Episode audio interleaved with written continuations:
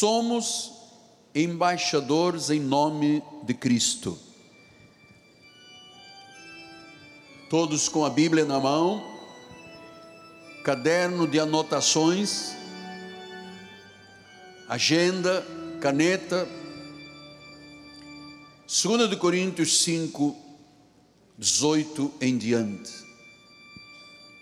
Ora, tudo provém de Deus que nos reconciliou consigo mesmo por meio de Cristo e nos deu o ministério da reconciliação. A saber, que Deus estava em Cristo, reconciliando consigo o mundo, não imputando aos homens as suas transgressões, e nos confiou a palavra da reconciliação. De sorte que somos embaixadores em nome de Cristo, como se Deus exortasse por nosso intermédio. Em nome de Cristo, pois rogamos que vos reconcilieis com Deus. Aquele que não conheceu o pecado, ele o fez pecado por nós, para que nele fôssemos feitos justiça de Deus. Que esta palavra abençoe todos os corações. Oremos ao Pai.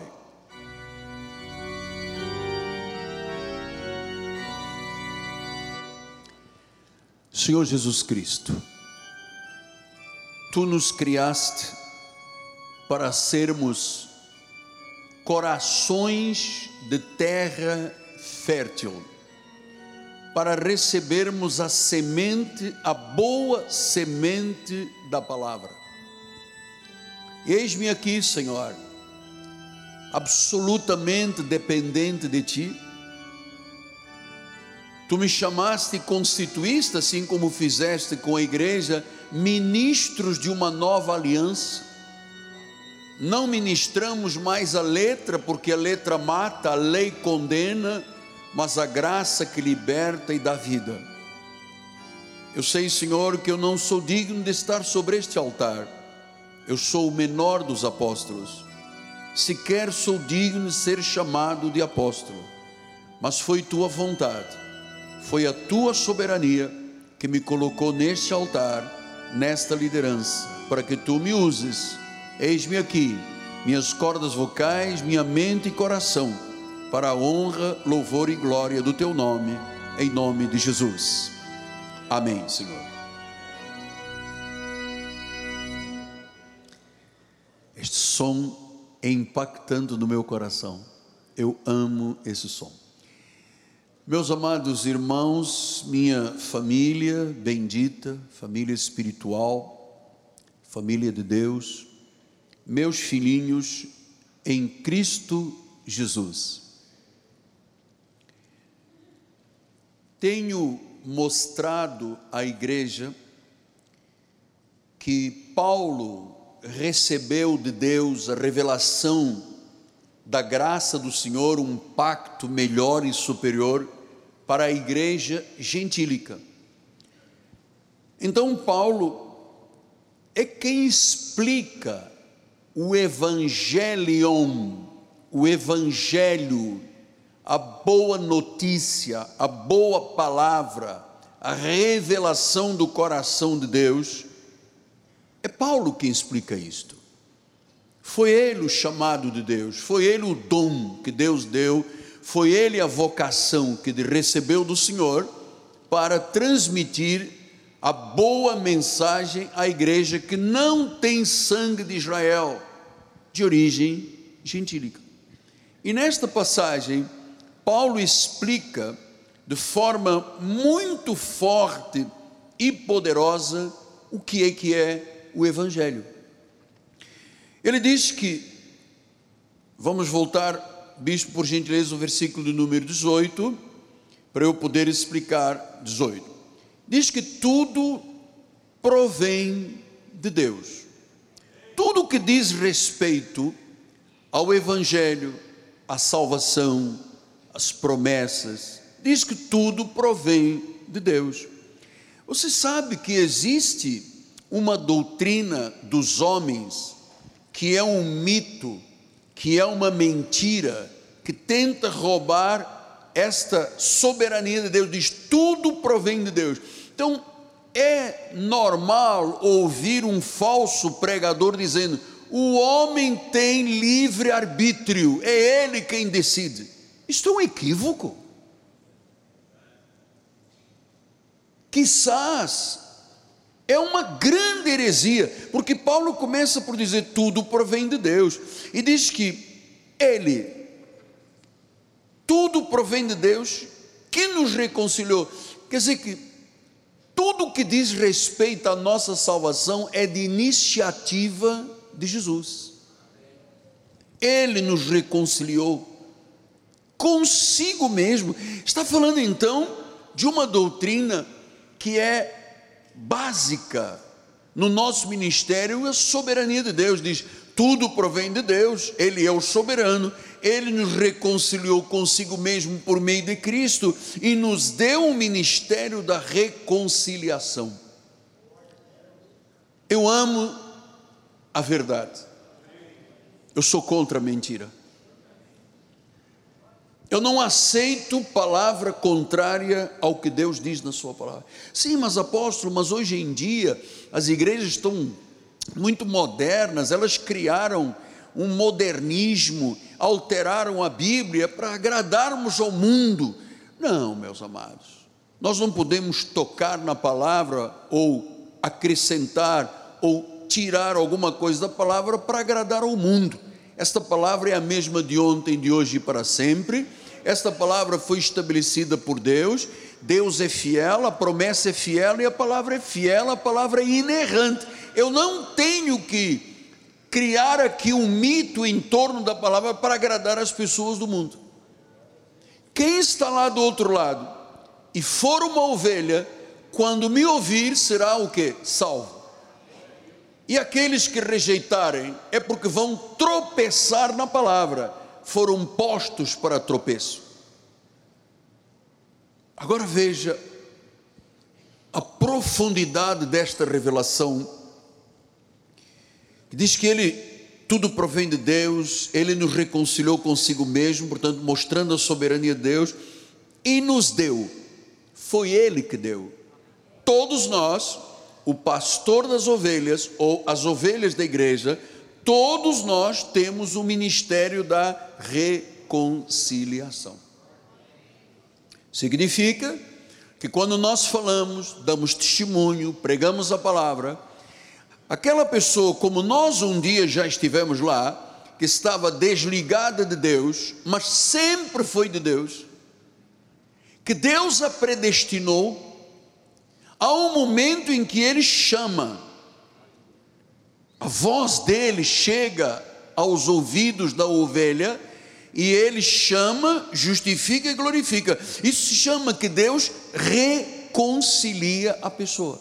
Ou seja, estávamos em um perigo de vida muito grande, fazíamos a vontade de Satanás, do príncipe das potestades do ar, estávamos mortos em pecados e delitos, estávamos afastados das alianças Havia uma dívida grande contra nós, e aí vem Jesus, nos atrai, nos reconcilia consigo mesmo e diz: agora você passa a ter o ministério que eu tenho, disse Jesus. Eu sou o grande reconciliador das ovelhas, e vocês passam a ser o ministério e ter o ministério da reconciliação. Agora veja o que ele diz no versículo 21. Aquele que não conheceu o pecado ele foi tentado sem pecar, não conheceu o pecado, e diz: Ele o fez pecado por nós. Quer dizer que Jesus traz para ele tudo o que era pecado, passado, presente e futuro. Porque, por que, que eu tenho que dizer passado, presente e futuro? Porque a obra de Deus é completa. Ele não nos perdoou só até o dia que recebemos e confessamos o Senhor como Salvador. A provisão de Deus é predestinou, chamou, justificou e glorificou. É até a eternidade. E Paulo explica isso. Paulo disse que o pecado agora não tem mais domínio sobre nós, porque não estamos debaixo da lei que imputa pecados, mas debaixo da graça que salva para sempre. Então, esta é a visão paulina da doutrina da expiação. Ele foi, guarda essas palavras, ele foi o nosso substituto, morreu em nosso lugar, se fez pecado. Se ele se fez pecado por nós e nos reconciliou consigo mesmo, mas Deus conhece o meu caráter, o seu caráter, a nossa carne, as nossas fraquezas, sabe que somos pó, e mesmo assim Ele nos amou. Você não acha isto maravilhoso? Aqui não há uma pessoa perfeita. Todos na carne temos defeitos, a nossa carne é adâmica. Tem Adão aí, o velho Adão. Tanto que Paulo diz que nós devemos de neutralizar a carne para que a vida espiritual prevaleça. Diz: aquele que não conheceu se fez pecado. Então, ele é a fonte da justiça. Essa justiça que ele nos imputou, ele nos justificou pela fé. De Caio, a palavra grega, ele deu uma sentença de absolvição. Ele disse: Você não é mais pecador, porque eu me fiz pecado por você.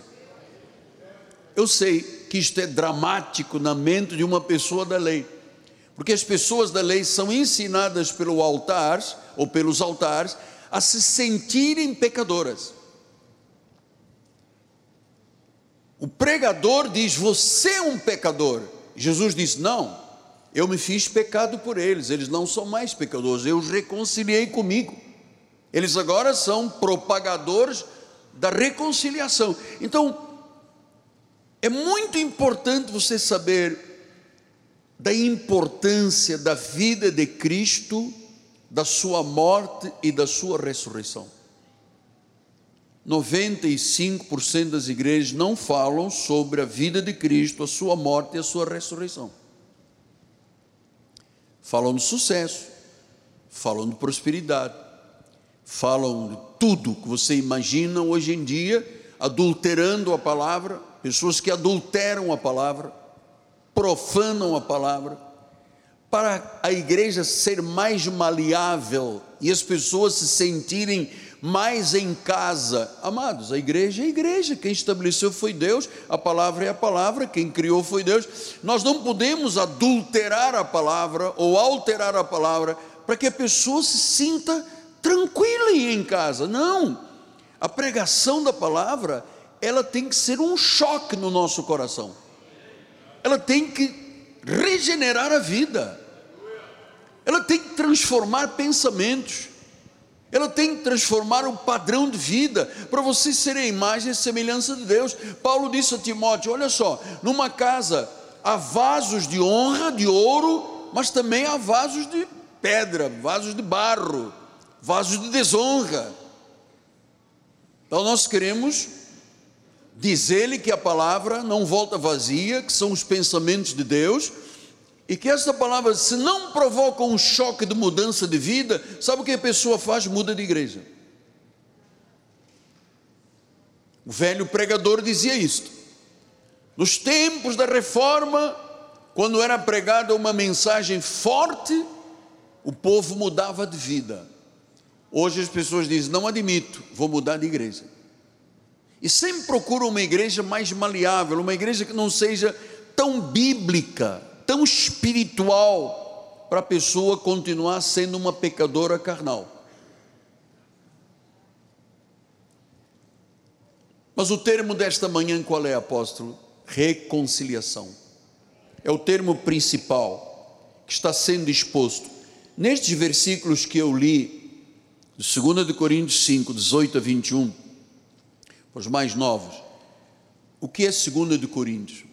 Todas as cartas escritas por um apóstolo se chamam epístolas. Então, é uma epístola, é uma carta que foi endereçada à igreja de Coríntios, que naturalmente foi endereçada a todas as igrejas em todos os tempos, inclusive a nossa. E quando diz Capítulo 5 é porque a Bíblia é dividida em capítulos e depois em versículos, para que você tenha capacidade de entender e dividir os pensamentos sobre os pensamentos de Deus. Então, o termo principal, ele usou nestes versículos cinco vezes a palavra reconciliação. Então, foi o propósito de Jesus, que Paulo diz cinco vezes: reconciliação, reconciliação, reconciliação. Então, vamos ler o que disse Lucas 19, o que, que significa na prática reconciliação? O filho do homem veio buscar e salvar o perdido, ele veio reconciliar, ele veio buscar. Pastor, quem é que foi lá num leito de enfermidade, num hospital militar em Angola, lá no Recobro, no CTI, naquela cama, quem foi? Alguém sabia que o senhor seria um pastor? Nada, ninguém. Alguém sabia que o senhor tinha um chamado de Deus? Não. Uma vocação celestial? Não. Então, foi o filho que me buscou. Foi Jesus que te buscou. Pastor, nós poderíamos ter resistido? Não. A voz e a chamada de Deus é irresistível. Mas eu conheço um homem na Bíblia que Deus mandou pregar a Nínive e ele foi para Tarso. Ah, sim, conheceste? Eu também. O nome dele significa pomba. É um profeta menor chamado Jonas. Ele resistiu a Deus. Deus disse: Jonas, eu quero que você vá a Nínive pregar. Tem um povo lá em pecado, precisa da palavra. E ele disse: Não. Eu sou eu, foi meu pai que me fez assim. Quem quiser que faça outro, se achar que eu sou ruim. Pagou um ticket, entrou nas barcas de Niterói e foi para Tarso. No meio da viagem, amado. Ele estava dormindo no meio da viagem. Como o diabo faz com as pessoas, adormece-as. O sono diabólico espiritual. A pessoa pode estar com os olhos abertos, mas está adormecida espiritualmente. E de repente começa uma ventania, barco bate de um lado para o outro, o comandante diz: não é possível, a maré estava tranquila, os ventos eram de brigadeiro, estavam todos perfeitos. Tem alguém aqui errado? Sabe, às vezes um membro da igreja que se revolta contra Deus põe a família toda em caos. E disseram: não, tem um crente lá dormindo no barco. Chama esse menino cá para cima. Diz, quem é você? Não, eu sou crente. Eu acredito em Deus. O que você está fazendo aqui? Não, porque ele, estou aqui testando. Estou fazendo aquele, aquele braço de força de braço, né? aquele teste de braço. Ele disse que eu tenho que empregar a mim, mas eu sou dono de mim, ninguém manda em mim, ponto final. Quem ele pensa que é? E Deus disse: Bom, então, guerra é comigo, que é guerra, guerra é guerra. Aí o comandante disse: Você não pode ficar nesse barco. E ele disse: Ok, joguem meu mar e acabou. É, quatro marinheiros pegaram nele, ah, aí um, dois, três, e jogaram no mar. E ele disse: Acabou, Eu não fiz a vontade de Deus. E Deus preparou um peixão. Ninguém sabe que peixe é, diz que é baleia. Tá bom, baleia tem uma garganta desse tamanho, não passaria um cascudão desse.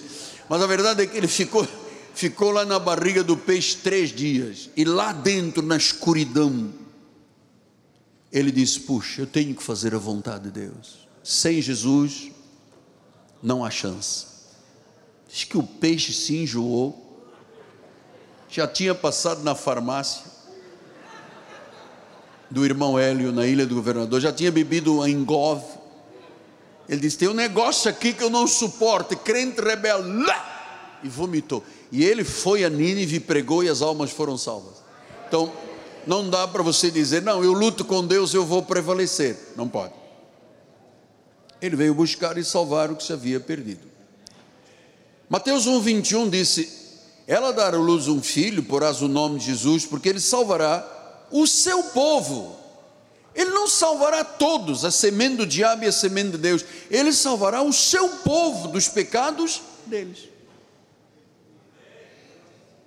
Você sabe que durante muitos anos, antes de eu conhecer a graça de Deus, nosso ministério era como os demais. Ia muita gente endemoniada, rolava debaixo dos bancos, gritava. Nós passávamos duas horas, não havia tempo de pregar, era louvor e briga com o demônio. Demônio, demônio, demônio. Sabe uma coisa, mas eu perdi meu tempo, minha voz. Não há uma única pessoa das centenas e centenas que chegavam à igreja, que rolavam com o demônio, que esteja na obra de Deus. Eram todos filhos do diabo. Que vinham com qual objetivo? Perturbar o culto para não se pregar a palavra. A igreja é de Deus, amado. Aqui não tem Deus e o diabo, aqui tem Deus. Se houver uma mentira, nós rechaçamos, mas a igreja é de Deus. Ele veio salvar o povo dele.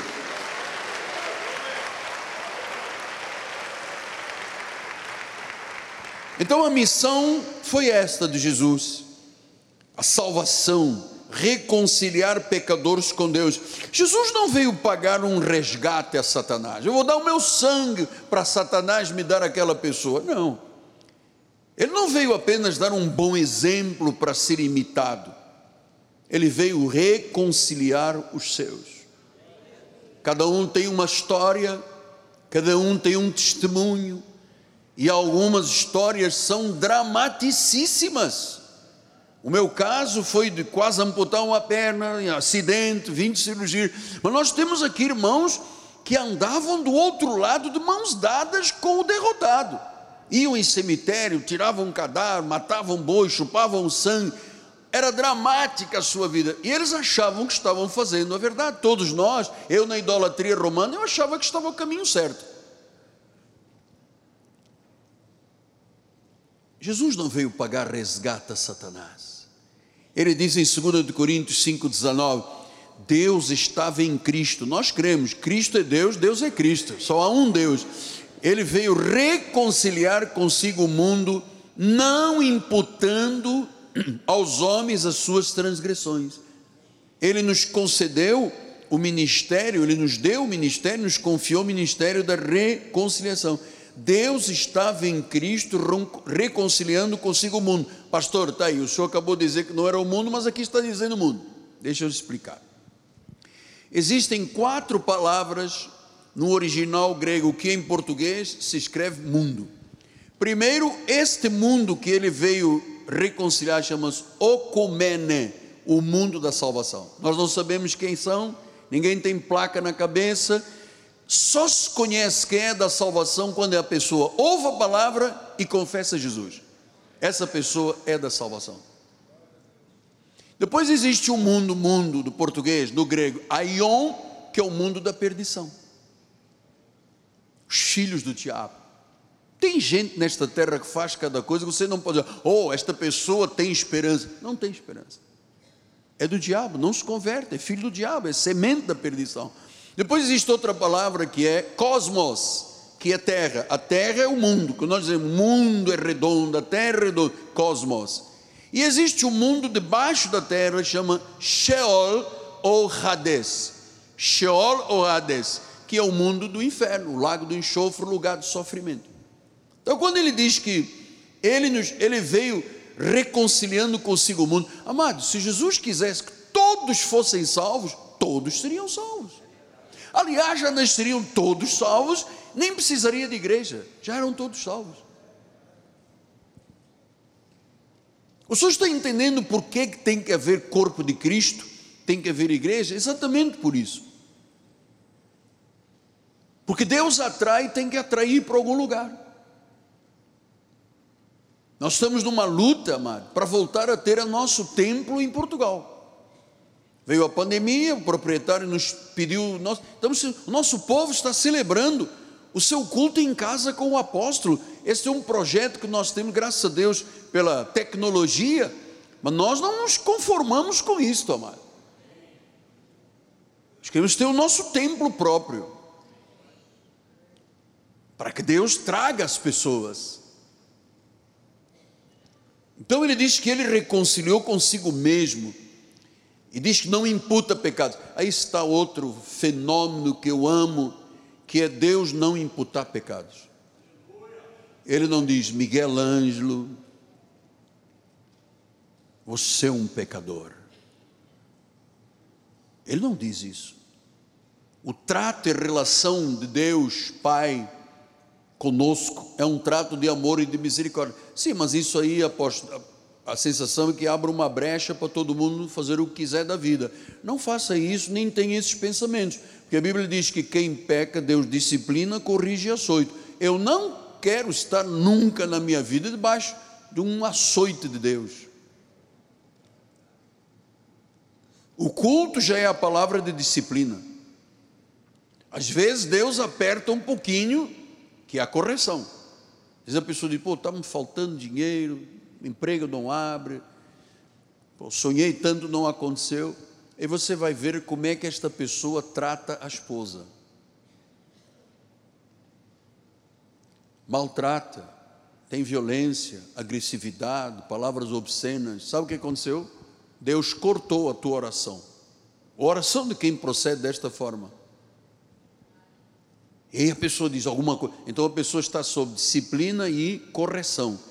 Os hispânicos dizem assim: aperta, aprieta, aprieta, aprieta. Deus está apertando para que a pessoa se abra a uma mudança de vida. O cristão tem que ser luz. O cristão tem que ser sal. E o cristianismo começa onde? Dentro da nossa casa. A igreja Cristo vive, reúne os seus membros na catedral, mas a nossa igreja está na tua casa. Na tua casa começa a igreja Cristo vive. É lá que começa a nossa igreja.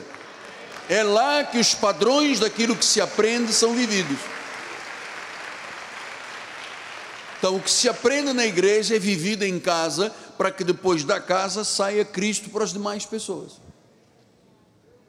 Pastor, meu marido gosta de quebrar um prato. É lamentável.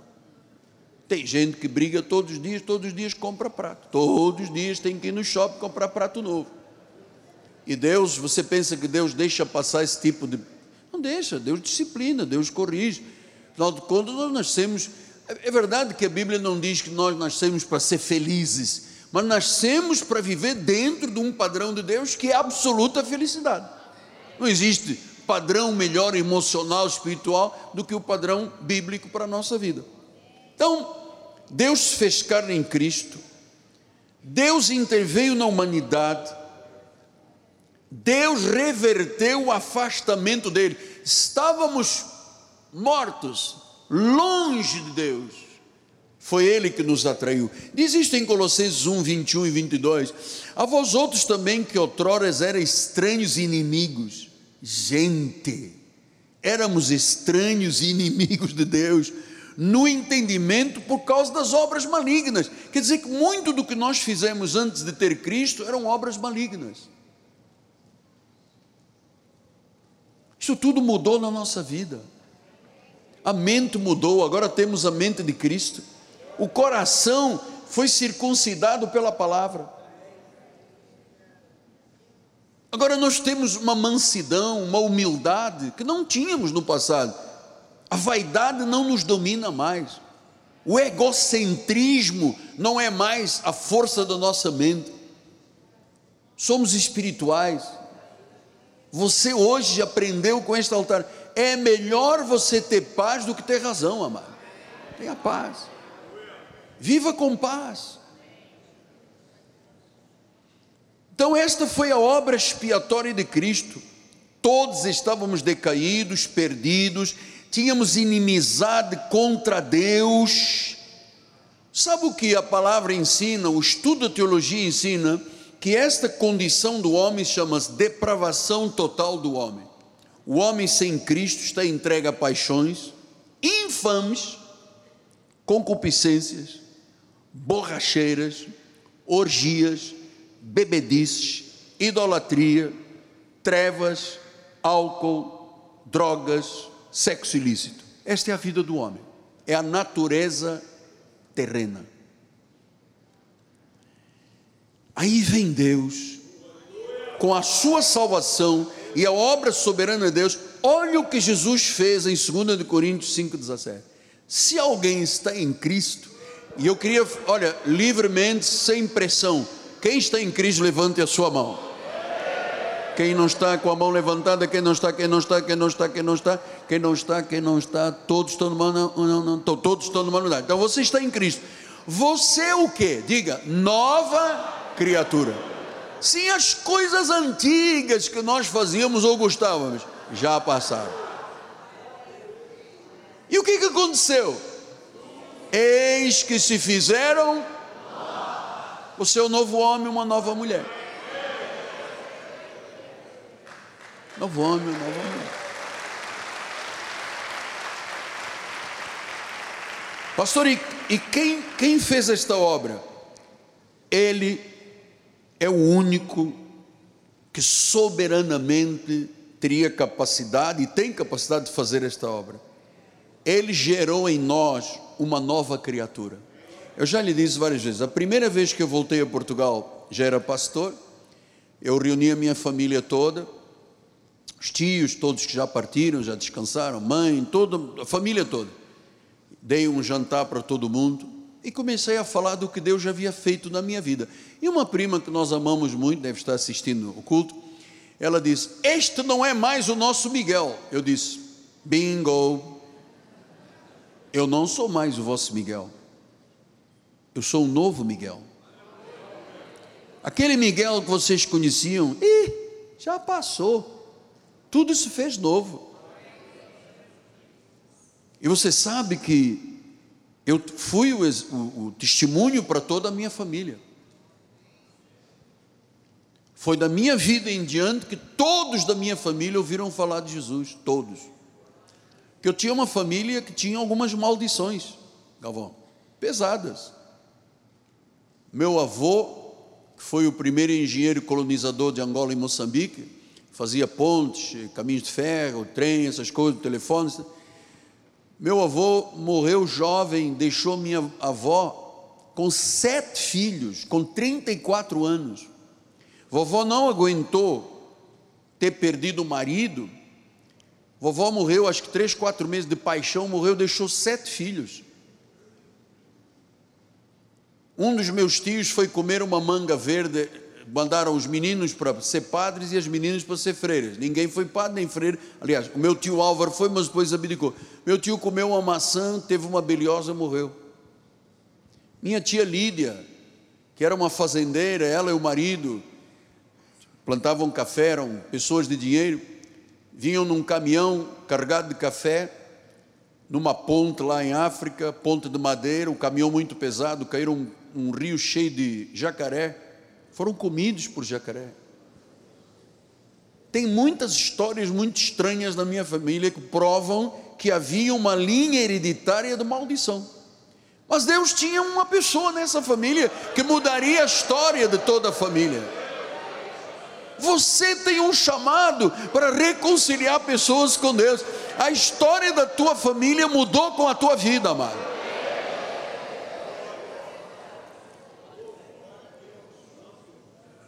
Diz Efésios 2,10, olha aí, somos feitura dele, criados em Cristo Jesus, para boas obras, as quais Deus de antemão preparou para que andássemos. Fomos criados, somos feitura dele temos a imagem e semelhança. Não aceito nunca que te chamem de pecador, que você perdeu a salvação, que Deus apagou o nome no livro da vida. Isso é a lei. São os dominadores que ficam nos altares dominando as pessoas. Estão interessadas no bolso, não estão interessadas na alma, no bem-estar, no conforto espiritual, na paz da vida das pessoas. pessoas a maioria dos pregadores não quer nem saber da alma da pessoa.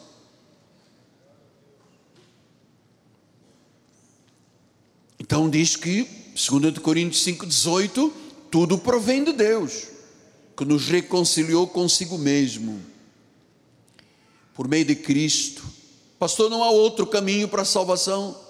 Buda, Maomé, Confúcio, Shirvaz, não.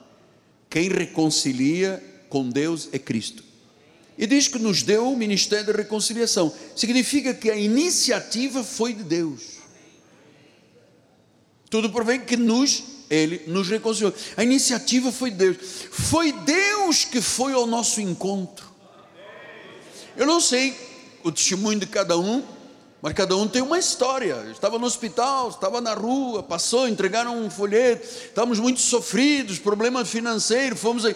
Tudo isso são detalhes de como Deus encaminha a pessoa, como Deus toma a iniciativa, como Deus inicia a redenção do caído.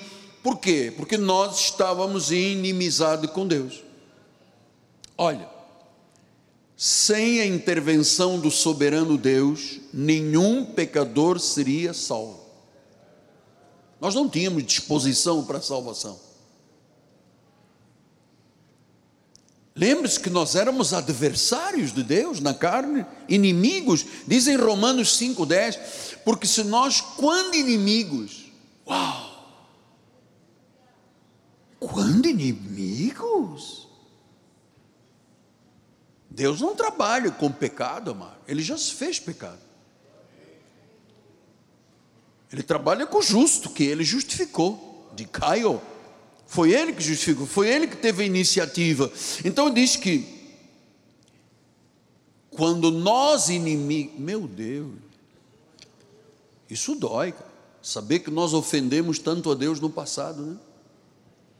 Quando inimigos fomos, re, olha aí, reconciliados com Deus mediante a morte de seu filho, muito mais estando já reconciliados, seremos salvos pela sua vida. Amado, éramos inimigos, agora é muito mais, diga muito mais, muito mais agora.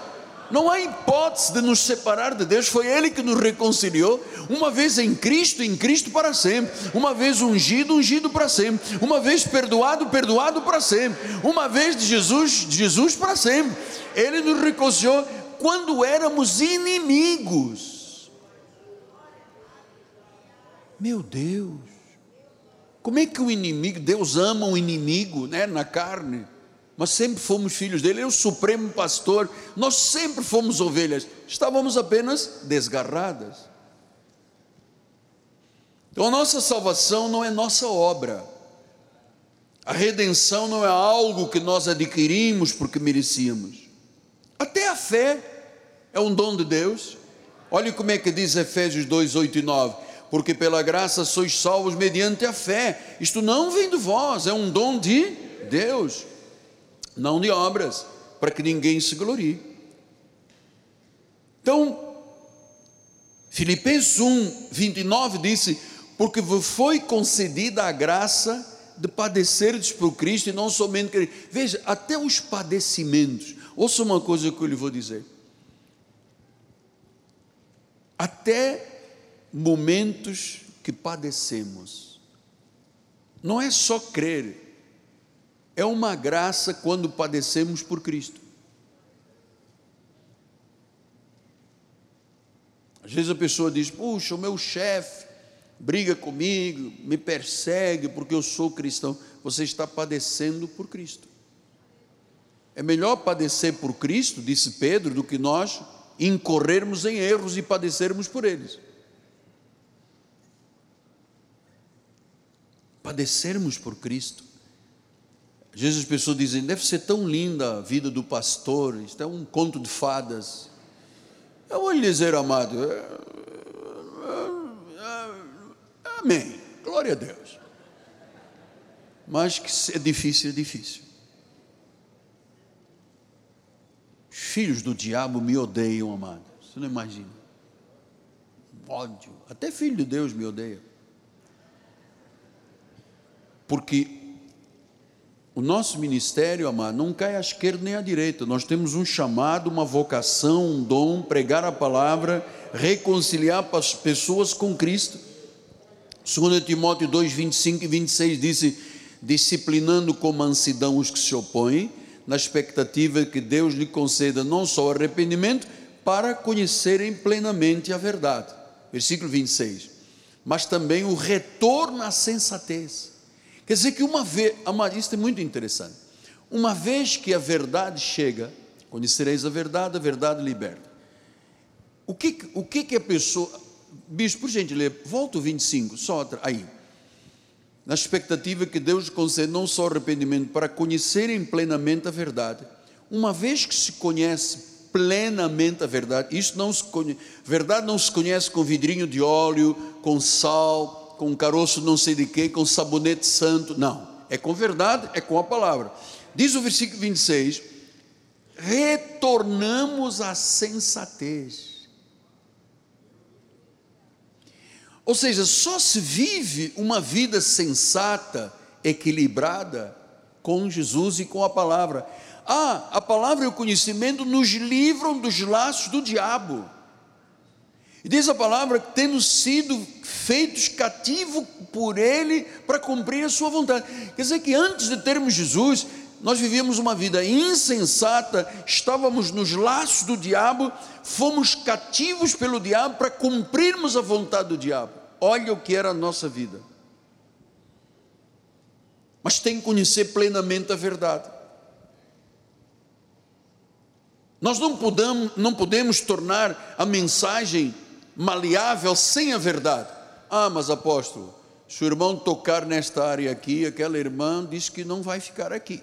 Ela vai procurar um ministério que aceita as condições dela. Não é, a igreja não aceita ou não aceita. Quem vem é Deus que traz. A igreja está de braços abertos. A nossa igreja é uma igreja inclusiva. Tem surdo, tem mudo, tem pessoas especiais, tem pessoas doentes. Isto aqui não é, na realidade, um lugar, é, é, do, o céu na terra. Mas isto aqui é um hospital. Jesus não veio para os sãos, ele veio para os doentes.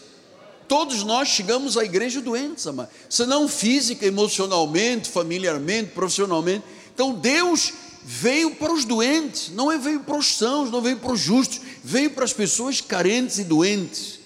Porque sem Cristo nós estávamos insensatamente vivendo nos laços do diabo, amado. Sabe o que é isso? Vocês sabem, vocês se lembram como era a sua vida, e eu me lembro como era a minha vida. Filipenses 2,13: Deus é quem efetua em vós tanto o querer como realizar. Pastor, e o que aconteceu conosco? Eu gosto que o senhor explique esses detalhes, e porque isso me faz bem a minha alma, apóstolo, saber destas verdades. João 1, 12 e 13, assim todos quantos o receberam, não é aceitar, não diga nunca mais, eu aceitei Cristo, não, receba ou confessa, todos quantos receberam, deu-lhes o poder de serem feitos filhos de Deus, então nós temos o poder de sermos filhos de Deus, a saber, aos que creem no seu nome, quem crê no nome é filho de Deus, versículo número 13, os quais não nasceram do sangue nem da vontade da carne, não foi por causa da minha avó, não foi uma tia, não foi uma amiga, não, não houve vontade da carne nem sangue, nem da vontade do homem, nós somos o que somos pela vontade de Deus. Isso é maravilhoso. Isso é maravilhoso. Sabemos que estamos aqui por vontade de Deus, somos crentes por vontade de Deus, somos cristãos por vontade de Deus. Pastor, veja, como é que isto é gerado? Tiago 1,18 diz: segundo o seu querer, segundo o seu querer, ele é soberano, ele reconcilia, ele toma iniciativa, segundo o seu querer, ele nos gerou pela palavra da verdade. Quer dizer que se não houver palavra da verdade, ninguém é salvo, mais. Eu vou dizer isto mais uma vez, meus irmãos católicos, que eu fui católico 21 anos. Se não houver palavra da verdade, Maria não é coautora da salvação. Maria não é rainha dos céus. Maria é uma bendita que Deus usou para fazer do seu, do seu corpo uma incubadora para nascer Jesus. Mas ela reconheceu, ela disse: Meu Senhor e meu Salvador. Então, amado, segundo o seu querer, fomos gerados pela palavra. Onde na igreja católica se prega a palavra? Tem o missal, mas não é a palavra que o próprio Papa acha que tem que mudar, a palavra mandou tirar a Bíblia, que ele acha que está antiquada. Quem és tu, homem, para brigares com Deus? Não tem direito o oleiro sobre a massa? Tem. Então nós estamos falando de um Deus que nos gerou pela palavra para que fôssemos como primícias das suas criaturas. Amado, ele nos gerou pela palavra. Então, quanto mais você ouvir a palavra, quanto mais você ouvir o Evangelho, e eu vou lhe dizer com todo respeito, isso não se faz com uma mensagem de 10 minutos. 10 minutos 30 minutos para mim a introdução da mensagem. Sabe quantas horas eu tive no meu escritório para preparar esta mensagem? Sete horas. Eu respeito você. Eu quero que você seja gerada a cada dia. Eu quero que todas as pessoas que entrarem aqui ou me ouvirem no mundo inteiro digam: depois que ouvi o apóstolo Miguel Anjo, minha vida mudou. Houve uma transformação, porque nós pregamos a verdade. Mas não tem outros que pregam? Tem, claro. Toda a igreja que seja baseada na sua raiz na Dutch Reformed Church, da igreja reformada alemã, de Martinho Lutero, prega a verdade. Olha o que, que diz João 15, 16. Não fostes vós que me escolhestes. Estou te falando aqui há 45 minutos que a iniciativa é de Deus. Não fostes vós que me escolhestes. Pelo contrário, fui eu que vos escolhi a vós outros, fui eu que designei vades e deis, para que vades e deis frutos, e o vosso fruto permaneça, a fim de que tudo quanto pedis ao Pai em meu nome, eu vos concedo. Ele vos concede. Foi o Pai. Não, ah, então não existe livre-arbítrio. Claro que não. Na Bíblia não fala em livre-arbítrio, livre albedrio, free will. Não fala. Fala de um Deus que soberanamente escolhe e decide este é meu. Pode estar numa prisão, no fundo do poço, num tremedal de lama, pode estar cego espiritual, longe das alianças. Se é dele, tem que chegar. Tem que chegar. Tem que chegar. E eu vou lhe dizer: alguns chegam aos trancos e barrancos, mas tem que chegar. É como quando Paulo viajava de navio, o navio afundou e diz que muitos foram, todos se salvaram agarrados a pedaços do navio. É verdade, amado. Alguns irmãos chegaram agarrados, se afundando, agarrados a pedaços do navio, aos trancos e barrancos. Mas quem é ovelha é ovelha, amado. É ovelha não fica no diabo lá fora. Ovelha é ovelha, ele vem para Jesus, porque é Jesus que o reconcilia com ele mesmo. João 3,27 diz: o homem não pode receber coisa alguma se do céu não lhe for dado. Alguém diz glória a Deus aí, ó. Quer dizer que tudo que somos, tudo que temos, foi o céu que deu. E quanto mais você for fiel, mais o céu derrama bênção sobre a tua vida, mano. Sobre a tua empresa, sobre os teus negócios. O homem não tem coisa alguma do céu não for dado. Então, como é que eu abro as janelas do céu? Sendo fiel dizimista. Está aí a prova. Entende, Paulo? Está aí a prova. Pastor, e o incrédulo? Como é que o senhor fala de ter uma semente que não ouve? É verdade. João 10, 26. Vós não credes porque não sois minhas ovelhas. Quem não é ovelha, amado, você pode fazer uma trepanação, abrir a cabeça, botar uma Bíblia. Ele vai dizer: não acredito que exista Deus, esse negócio de igreja, de pastor, isso é tudo igual. Eles ah, não acredita, não adianta, pode ter uma evidência de um milagre. Diz, ah, não, isso é tecnologia. Não acredita. Vós não credes porque não sois minhas ovelhas. E as ovelhas? As minhas ovelhas ouvem a minha voz, eu as conheço, eu as conheço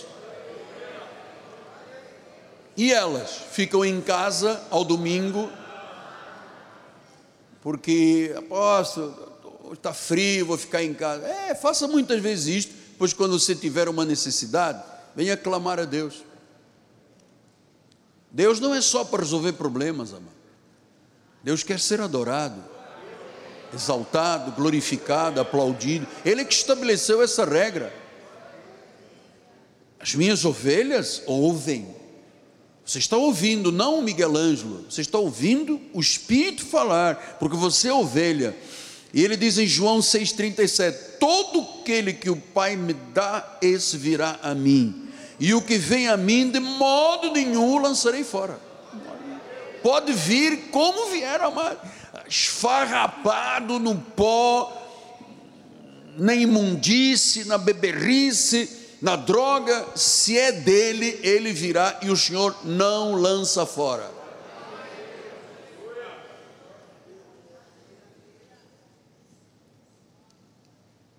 Veja só como é que Paulo explica isto, Efésios 2, 3, 12 e 13.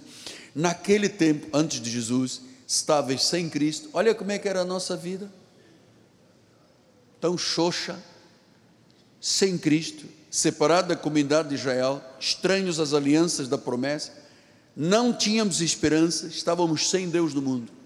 E aí dizem que a pessoa usa o livre-arbítrio para dizer eu aceito Jesus. Como pode? Versículo número 13, abado. Mas agora em Cristo Jesus, vós que antes estáveis longe, fostes aproximados pelo apóstolo Miguel Ângelo. Foi ele que te buscou em casa, no hospital, no presídio. Absolutamente. Isso é um equívoco. Isso for como o Miranda diz, é um equívoco. Fostes aproximados pelo sangue de Cristo pela obra expiatória, pelo perdão, pela reconciliação. Foi Ele que nos aproximou. Amado, eu vou lhe dizer uma coisa: quando Deus aproxima, Ele não espera cara amarrada na igreja, Ele espera a felicidade, porque estávamos nas garras de Satanás, amado. Estávamos nos laços do diabo, estávamos perdidos em pecados e delitos. Então, quando eu venho à igreja, eu venho feliz. Eu digo, gente, Olha como é que eu era no passado, quem Deus fez a minha vida, quem Deus, como Deus me transformou, aleluia, glória a Deus. Amado, eu canto, eu bato palmas, eu falo em línguas, eu fico numa emoção aqui, como se fosse um menino que estava pregando há 26, quando tinha 26 anos de idade. A mesma paixão. Tem testemunhas aqui. Minha esposa é testemunha, minha filha é testemunha, ela com um mês de idade já viu o pai pregar. Então, a mesma paixão mesmo quando passo pelos vales, as lutas, as dificuldades, ninguém tira esta paixão.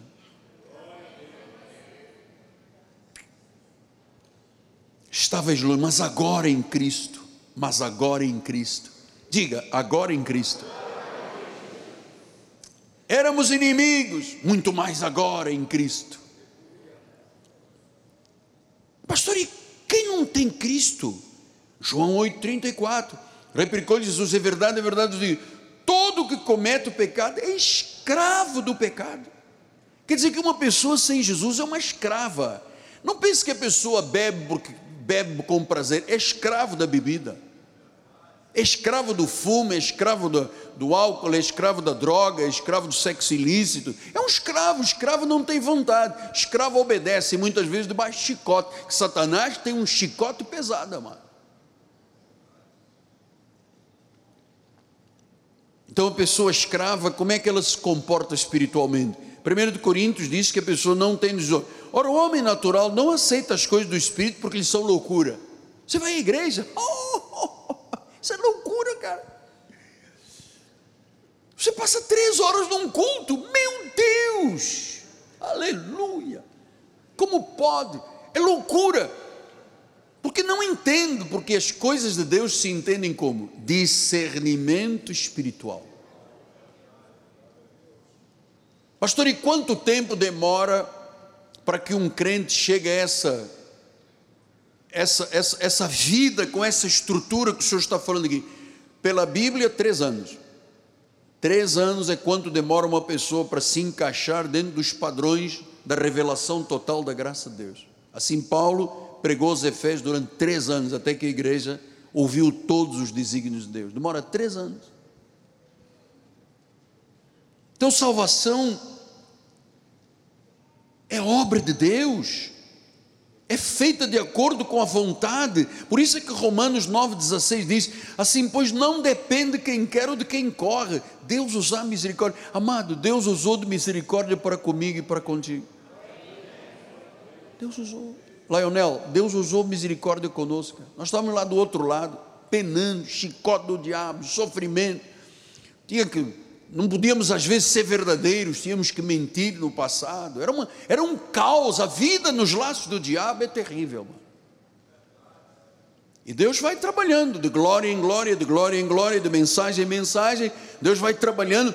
Diz que o Espírito nos torna a imagem do Senhor. É o Senhor que faz pelo Espírito, de glória em glória, somos transformados na imagem do Senhor. Isso é maravilhoso. Então foi a soberania de Deus. Veja em Tito 3, 3 a 6, diz assim: Pois nós também outrora, viu? Há pouco vimos insensatos. Agora diz: éramos nécios, não tínhamos entendimento, desobedientes, desgarrados, escravos de todas as paixões, prazeres, vivíamos em malícia. Pastor, mas já não chega. Não, tem que te mostrar a verdade. Vivíamos em, mal, em malícia, tínhamos inveja. E ele comprou um carro. Roubou, hein? Como é que pode? Olha o terno dele, o sapato dele, tinha 752 da Vulcabras, agora já vem com das séries de pelica. Amado, éramos invejosos, éramos odiosos, chegamos a odiar uns aos outros. Olha como é que era a nossa vida. Agora, quando, porém, se manifestou a benignidade de Deus, nosso Salvador, e o seu amor para com todos, não por obras de justiça praticadas por nós, mas segundo a sua misericórdia, Ele nos salvou mediante o lavar regenerador e renovador do Espírito Santo. Ele nos lavou, Ele nos regenerou e Ele derramou sobre nós ricamente por meio de Jesus, o nosso Salvador. Ele derramou o Espírito em nós.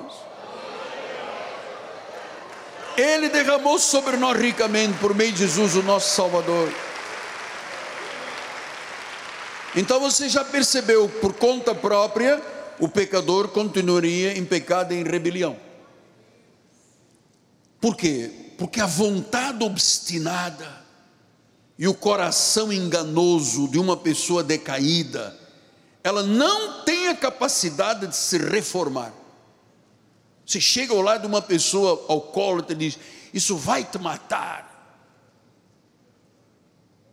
Não fuma, vai dar fibrose nos pulmões.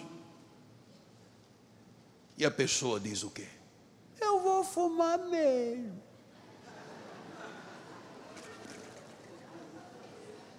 Não bebe, porque isso vai dar problema de cirrose no fígado. E daí? O corpo é meu, tem que perder peso. Ah, eu gosto da minha barriga. Então, a pessoa sempre tem uma, uma Amado, é assim. O ser humano não tem capacidade de fazer nada sozinho. Agora, quando Deus intervém, amado, você nem sabe como. Você vai ver quantos homens da igreja amanhã vão levar flor para a esposa, amado. Aí está um irmão aqui do lado, está arranjando problema na minha casa, pode. Você vai ver amanhã Quantas esposas vão receber o marido com pudim?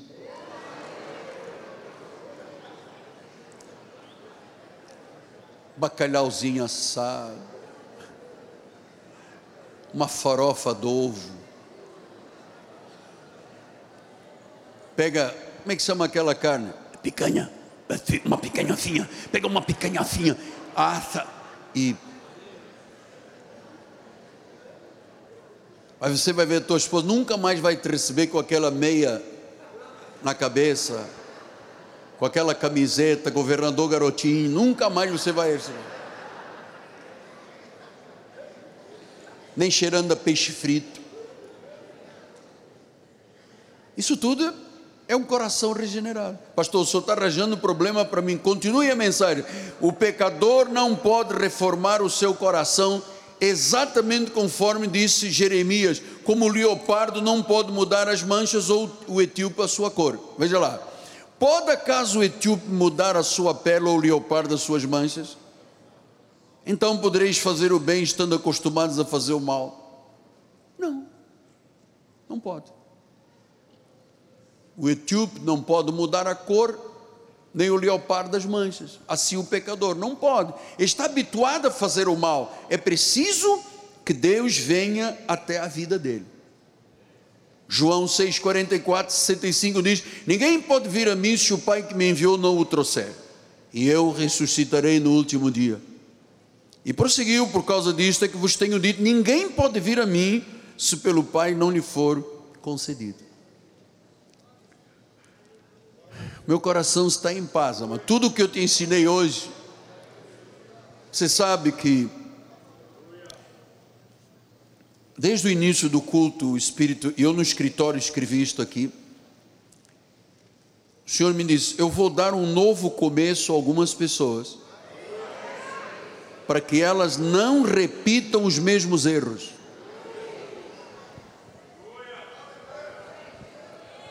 Eu sei que há pessoas aqui, muitos assistindo, estão cansados, sobrecarregados. Parece, você é, é, como uma pessoa, como não tem nada, como se não tivesse nada à volta para se segurar, para se agarrar. Eu vou lhe dizer: há alguém aqui que tem dito, mas nem a fé está resultando, apóstolo.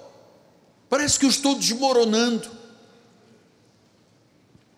Deus tem ouvido a tua voz e a tua súplica.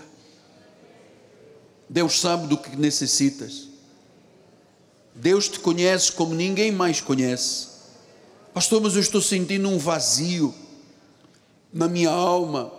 Outra pessoa está dizendo: eu fui traído, eu fui abandonado. Eu tenho uma doença que nem o médico dá jeito. Eu tenho um mal que é recidivo, vai volta, sou curado, volta a doença. Pastor, por favor, ajude-me, porque há algo que está doendo, dói tenho dor emocional, psicológica. Eu perdi um ente querido, apóstolo. Eu tive uma decepção. Eu fui rejeitado. Eu vivo em solidão, apesar de ter uma família. Eu tenho traumas emocionais, está dizendo outra pessoa. Eu, eu estou muito debilitada, apóstolo. Eu não tenho forças para enfrentar os problemas que eu tenho na vida. A graça de Deus nos basta. Mas eu me propus e peço a sua compreensão, o seu carinho. Quem precisar e dizer, e disser, olha, terminei o culto, volta a casa, mas eu quero abençoar a vida com o meu toque. Não é que a minha mão tenha nada, eu não tenho nada na mão, não tenho nenhum poder. Eu quero entrar em concordância. Estes aspectos que eu apresentei aqui, eu sei que Deus tem trazido ao nosso ministério, ou estão assistindo pelas mídias sociais, pessoas que precisam de ser aconchegadas, cuidadas, amadas, oradas, protegidas, sabendo que tudo isso que se pregou aqui é verdade, e que Deus tira, que quem tira do pó e do monturo não é o pastor, o pastor não tem nada de especial na vida dele, é Deus. E eu sei que esta manhã, porque eu venho sido encorajado durante toda a semana, cuide das ovelhas, toque nas ovelhas, impõe as mãos sobre as ovelhas, para que elas se sintam amadas, protegidas e haja cura. Porque sem nós termos falado, o bispo, é, onde está o bispo Bruno? O bispo Bruno começou o louvor da igreja dizendo: Hoje é o dia do teu milagre. E eu creio nisto. Eu creio, amados, eu vou lhe dizer porque eu creio. Eu creio porque isto é verdade. É porque nós não sabemos qual é o tempo da nossa vida. Um grande cientista italiano muito antigo, Galileu Galileia, Galileia, Galileu Galileia, foi quem provou que a Terra era redonda, era um cientista. Um dia perguntaram a ele, Galileu Galileia, uh, Quantos anos você tem? Ele usava uma barba branca, cabelo todo branquinho. Ele disse, mais ou menos uns oito a dez anos. E quem perguntou disse, como pode? Cara, você com cabeça toda branca, barba branca, você diz que tem oito ou dez anos. Ele falou, sim, oito a dez anos é os que eu tenho para viver. Os outros para trás não são mais meus, já passaram. Ele já era muito velho, eu devo ter uns 8 a 10 anos de idade. Os outros que passaram, passaram. Agora o que eu tenho é daqui para frente. Como ele era muito velho, ele achou que teria 8 a 10 anos de vida. Deixa eu terminar antes de convidar você a vir ao altar. Nós vamos estar aqui, a nossa família, abençoando. É, eu não tenho 70 anos. 70 anos já vivi, já não tenho mais, já passaram. Eu tenho agora os anos que me restam para eu viver. Você não tem a idade que tem, você tem a idade que você vai viver, o tempo que você vai viver. E eu vou lhe dizer: não desperdiça a sua vida, cara. Não desperdiça. Quando começou o louvor, dizer milagre, hoje é o dia do milagre. Não desperdiça a tua vida, porque nós não temos, nós não temos 70 anos, 80 anos, 60 anos. Isso foi o que tivemos, já passou. Galileu Galilei tinha a verdade, tinha a verdade no seu, na sua confissão. Agora eu tenho que estar para frente. E como é que você quer viver o para frente, o resto? Aos trancos, barrancos, infeliz, briguento, ranzinza, ou uma pessoa que diz: vale a pena eu viver. Você sabe que muitas doenças são provocadas pela mente da pessoa. São chamadas doenças psicossoma, somáticas. Começam aqui e vão para o corpo, o corpo grita, o corpo fala. Às vezes você precisa de ressignificar a tua vida. Às vezes você está gastando teu, tua energia com problemas, com pessoas que nunca, nunca serão boas para você. Então, quantos anos você tem? Os anos que faltam para terminar a vida. Eu quero viver o melhor da minha vida. Às vezes, no meio do percurso, tem uma doença, tem uma situação, uma crise. E às vezes há coisas que estão na nossa mente que só Deus conhece, ninguém sabe. Nem o marido sabe da mulher, nem a mulher do marido, nem os filhos dos pais. Pais. E você sabe, Deus tem a solução para todas estas situações. Então, com muito carinho e respeito, se você tem uma necessidade, não precisa nem de dizer o que é, mas você precisa desse toque de porque a Bíblia diz que quando eu concordo, eu ligo aqui na terra para que seja ligado nos céus. Às vezes são coisas que estão na vida, perrengues que você vai tendo e não avança, e a vida anda em círculos e não consegue, não aqui. Bom, hoje é o dia do milagre, amado. Então, se alguém com uma necessidade, seja física, emocional, espiritual, venha aqui à frente, nós vamos orar por você. Nós vamos cuidar com carinho da tua vida, em nome de Jesus.